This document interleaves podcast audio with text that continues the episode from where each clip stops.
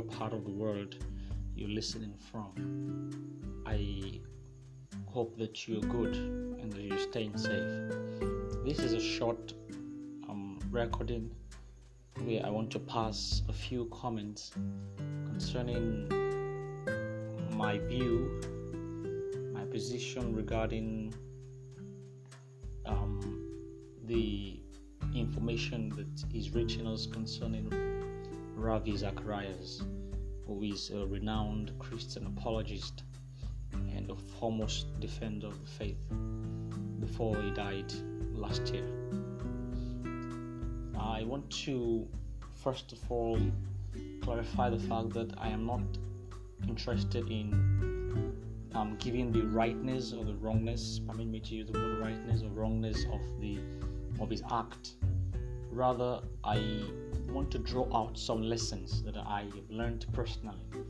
First, when I hear such things about um, a renowned man of God, somebody who, who is reverenced and who is revered by millions of people across the world, one of the things I do is to think about my my own life and to think about um, you know what could make such things happen to that kind of person uh, at that level.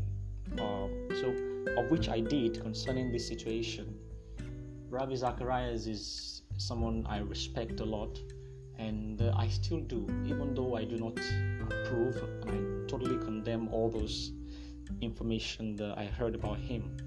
But he is somebody that I respect what God has used him for it's such a pity that um, those information has um, tarnished and has put a very serious spot, a very serious drag on everything that he has that he has stood for. But regardless of that, let me start by making a position that those things that happened to him are not a representation of Christ or of Christianity. And it shouldn't make anybody to lose their faith in Jesus. It shouldn't make anybody to lose their trust and, and their confidence in the power of the cross. Those things only prove the word of God right.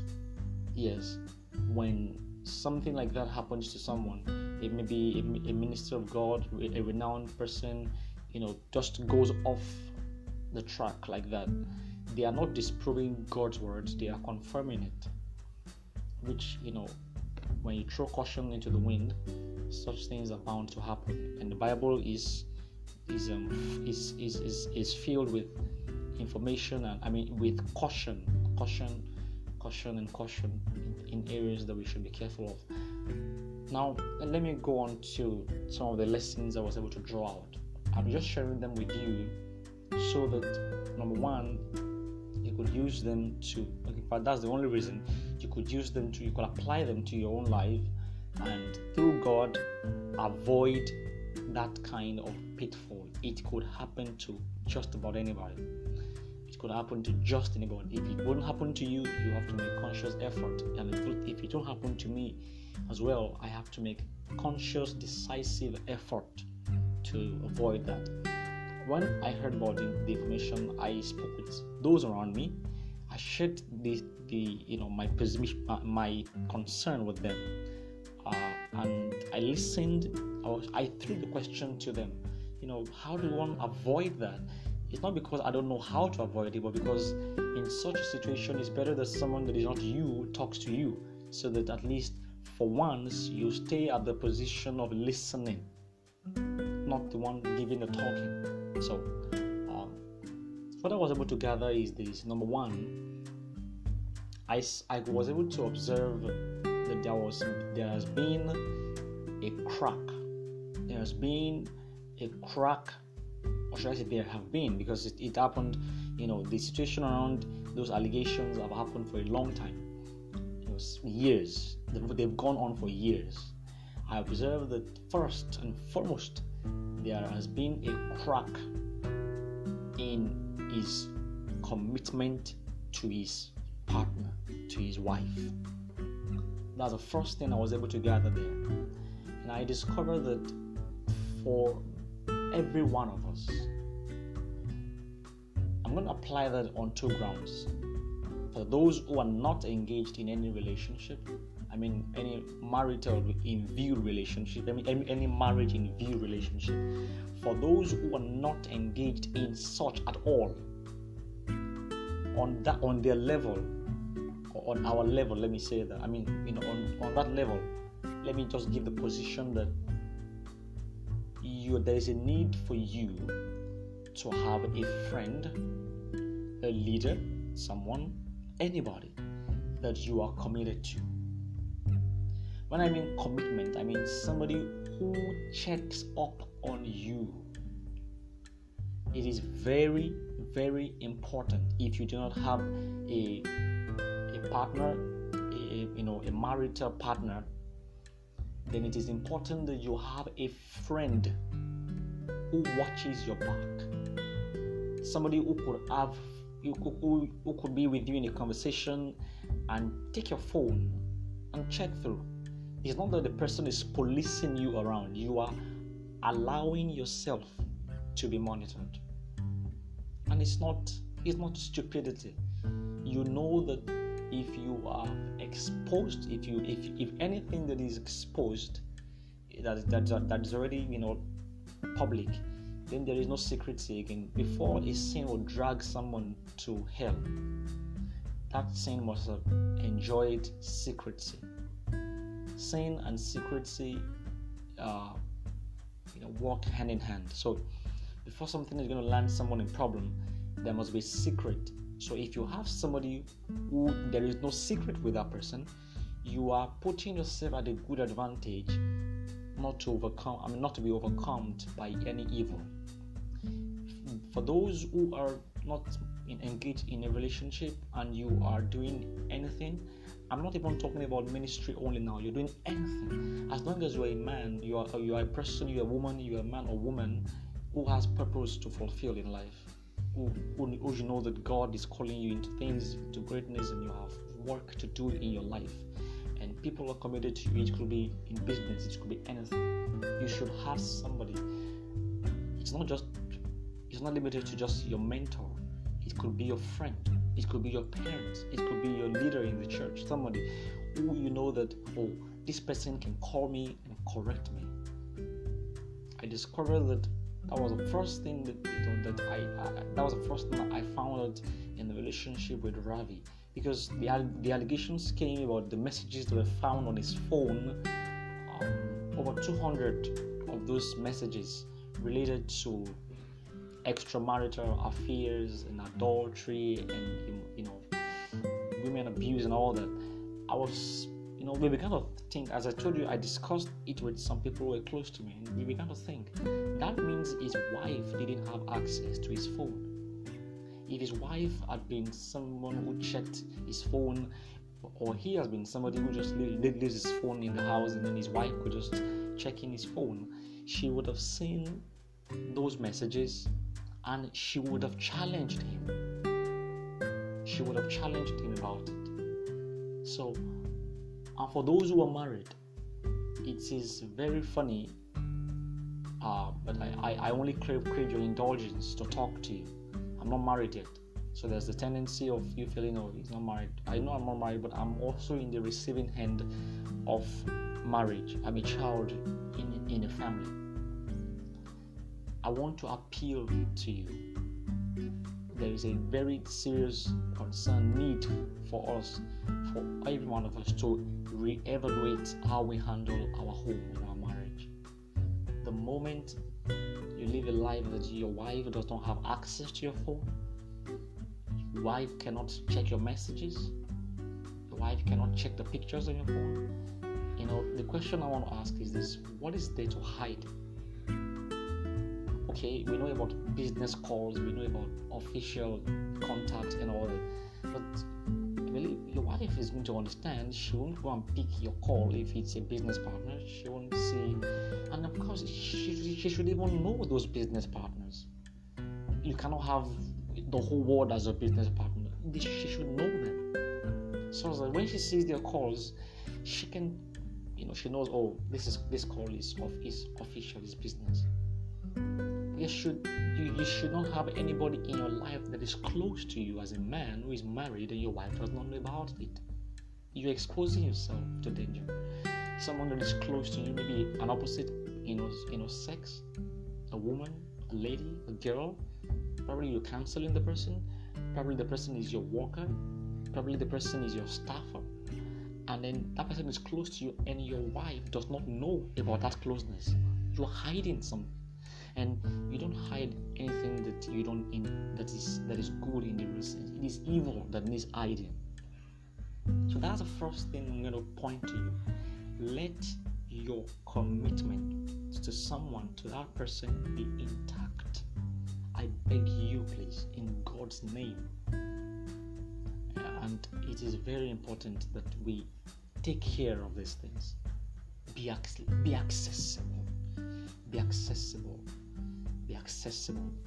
Don't be too secretive. In fact, don't be secretive. Yes, there should be someone that knows you. There should be someone that you know knows you. It's very important. That is the first thing. Number two is also related to the home. The, the second lesson. Ravi spends a lot of time, especially at the early stage of their marriage. He spends a lot of I mean spent a lot of time away from home because of ministry. And uh, is you know especially those times when their kids were just were, were you know quite young. Before he died his, his children i think one or two of them were already married and in fact had our own child. But then at the early stage of those children ravi spent a lot of time from um, home ministry. You hear him, probably you've, you've even heard this podcast where you mention how many number of days he spent on the road. You know, you can imagine somebody spending one, 100, 200 days on the road. You know, that's traveling from east, from this place, from the United States to India to you know, different places, to, to Toronto, to different kind of places like that. And it seems to me that at least I'm very sure of the fact that when his children were at the growing stage, he didn't take his wife along with him. Of course, he couldn't have taken his wife when the children were growing.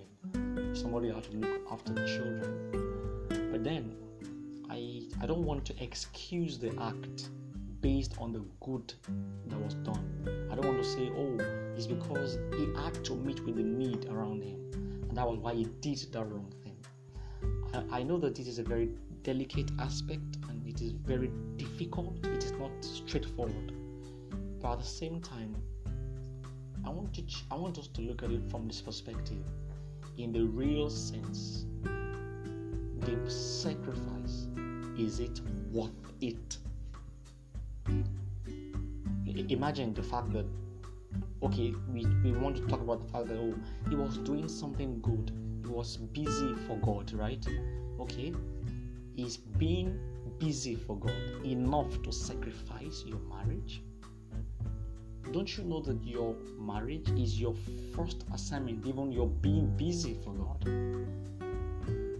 I thank the Lord that all His children are in ministry with Him. But I can't imagine the trauma, the shock that Ravi's wife has, has got concerning this, you know, news coming after the death of her husband. And these are not just false allegations. These testimonies, I mean, these are reports that people confessed to. These are not just, you know, these are things that evidences were found in his, in his phone. So, uh, I can't imagine the trauma that she's passed through.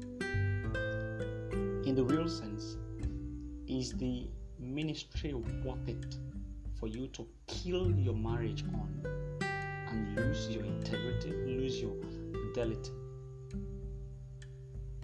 Is, is it worth it? Is the whatever blessing, whatever ministry, in fact, is it even God's will in the first place that you sacrifice your marriage for ministry? I don't think so. I don't think so. I don't think God will say, forget about your wife, forget about your, your, your children, be focused on ministry. Anybody giving you that counseling will kill you. Anybody giving you that counsel will destroy your life. Anybody telling you that your wife is not important, your children are not, are, are not important, that it is church work that is more important, it, it wants to destroy your life. And evidence is what you're seeing around now. I don't think God wants you to do that.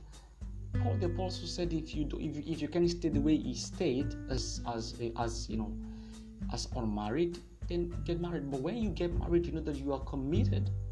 You are committed. Paul also said, the person that is not married is is only concerned with the affairs of the Lord. But the one who is married is concerned with the affairs of his partner, of their partner. And so, any any kind of work, whatever thing that is it, money, business, ministry, and then you go out a lot. You don't even have time. I, I remember one of Ravi's messages where he was mentioning the fact that that you know he just travels and comes back and discovers the children have grown. That's to tell you how far he stays away from home. It was in such you know outings and such situations engaging in all this nonsense. Imagine the effect that these things will have on his ministry, but I'm sure they'll be very, very devastating. And at that time, I'm sure he must think, oh, I'm trying to please God. Oh, I'm trying to please God. But the question is that does God even want you to go to that extent? Does God want you to, you know, is God comfortable leaving your wife for one week? For anything? For whatever reason?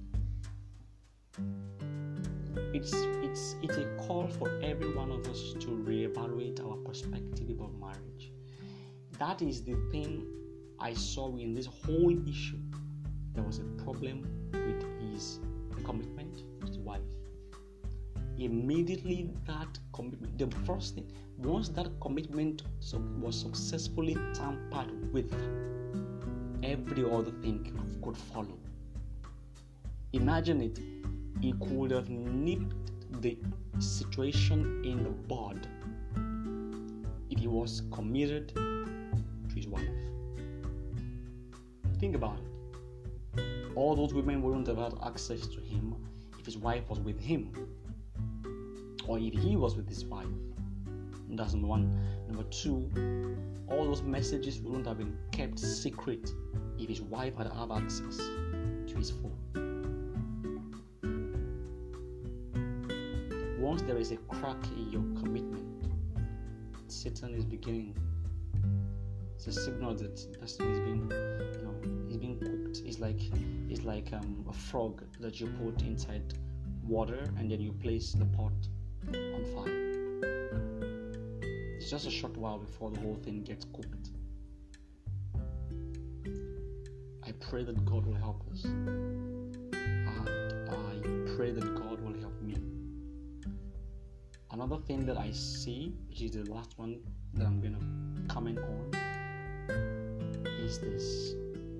Paul the Apostle wrote, I can't remember the people he wrote to, but he said, Brethren, pray for us. Understood the depth of pressure that is around ministers, and leaders generally, government leaders, political leaders, business leaders, company heads, ministers of God, church leaders, and all that. I know that there is a lot of pressure on them. Satan does not go for small, know, fish. He goes for big ones. People who know this. Once he pulls them down, a lot of people can't follow them. And that pressure is always there. I remember one of Ravi's message uh, where he said the temptations are the same over i mean they have remained the same over the years. Even he has been in ministry for a long time and he mentioned the fact that the temptations are always there. One of his messages he mentioned he was in he was in a place he was in a he was he was lodging in an, in an hotel and he just looked over the window and then he saw you know women there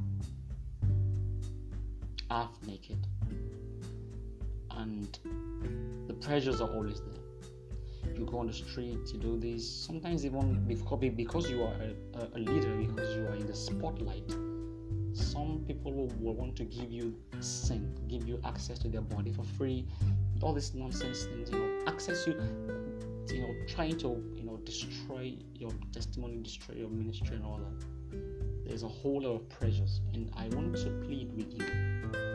If you are close to a leader, you have somebody as a friend who you know that this person is, is a leader, maybe your boss in the office, and the person is, you know, is, is someone that you know that has integrity or that wants to keep his integrity two things. Number one, whether you're a man or, or female, or whether you're a man or woman, male or female, number one, please pray for that person.